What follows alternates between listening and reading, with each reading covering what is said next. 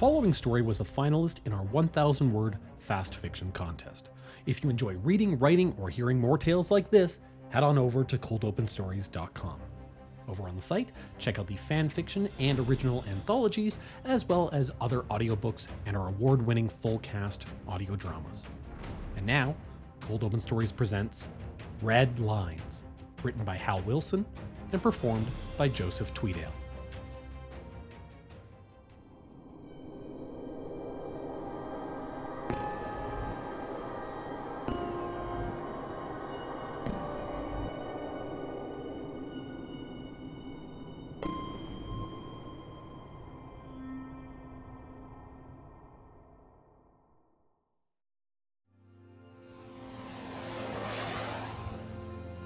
To serve in a squadron is to live an entire life in miniature. You join like a child, with all life open and waiting for you. You start out and learn and grow weary until the hourglass of youth is running dry, like a fuel tank on the red line.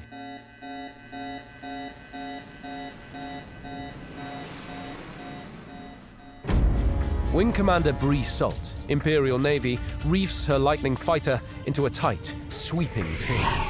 She steals a glance out of her cockpit glass, trimmed with a filigree of ice. Beyond, she sees the ochre, filthy earth and the toxic shoreline of a violet sea. And there, she finds her quarry. The Hell Talon fighter, as sharp as its namesake and as ugly as a rusted name. Her face is a rictus grimace under the chafing flight mask, and she wills her flesh to endure the heavy hand of G forces on her chest. The Hell Talon is diving, faint contrails tracing its wingtips through the robin's egg sky. She has to follow. He is running. He knows he is alone now. He knows that Salt has sent his wingman crashing some thousand feet below. Why would he linger? and thereby push his luck. Salt scans her runes and instruments, and she sees the red line. One, two left in the tank. Just 1,200 pounds of refined promethium. At full burn, she will race through it at 200 pounds a minute, as with the river at full flood. Six minutes flight time. Enough to make him pay.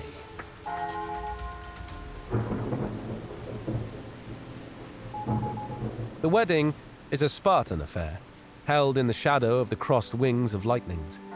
There are no bouquets, no champagne toasts. The group captain is witness. The ground crew audience offers applause with grease stained hands. But the Ayatani priest is resplendent in his green silk as he blesses them in the name of Saint Sabbat. And, with the grandfather's gentle motions, he begins the hand fasting ceremony binding them under scarlet cloth, blessed at the holy balneary on Herodor, their clasped hands forming a single red line. Salt kisses her husband for the first time.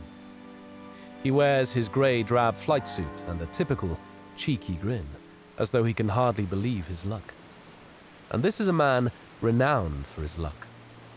He scored his fifth kill only last week, despite enemy rounds lodged in his avionics compartment. In his flight suit, he wears his charm, a golden pin describing a lightning bolt motif. The same motif is painted on the flank of the aircraft behind the Ayatani.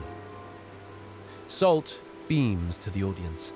The squadron is her life, and through it, she has purpose, love, a future.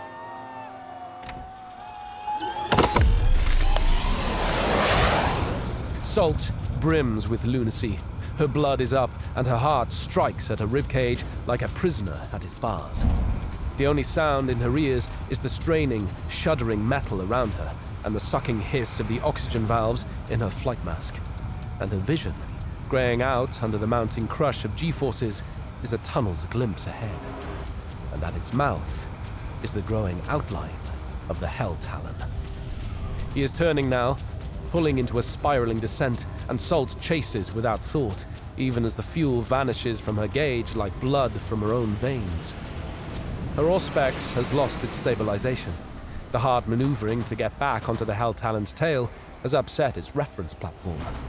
Without it, she has no bearings, no ranges. With rapid motions, she cues the last heat seeking Skystrike missile on her underwing pylons. Her headphones remain silent. She has no growling target acquisition tone. Electrical malfunction, maybe. No matter. She will eyeball it. They're going down ever faster, passing 1500 now, and the Oka deck is calling to her. These lower altitudes guzzle fuel like a drunkard, and her wings start bouncing on mad eddies of air. But Salt hangs on, gasping for every breath, tensing with every muscle until she has the Hell Talon just a quarter circle turn ahead. All else falls away. Her entire being settles behind the gun sight. The red line of the target pipper stretches out, lackadaisical, until it almost touches the Hell Talon. She resists the urge to pickle the firing stud. She waits until the bright reticule slouches further up. She fires. The entire lightning shudders from her sudden release. The lurid red tracer appears to bridge the sterile space between them.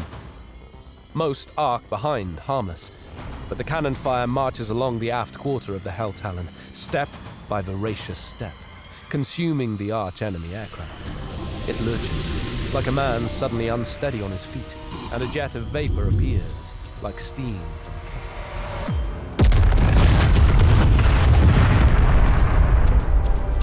fuel vapor erupts with the cruel hiss of flame, as if by magic, blinking into a blood orange flash that splits the Hell Talon apart.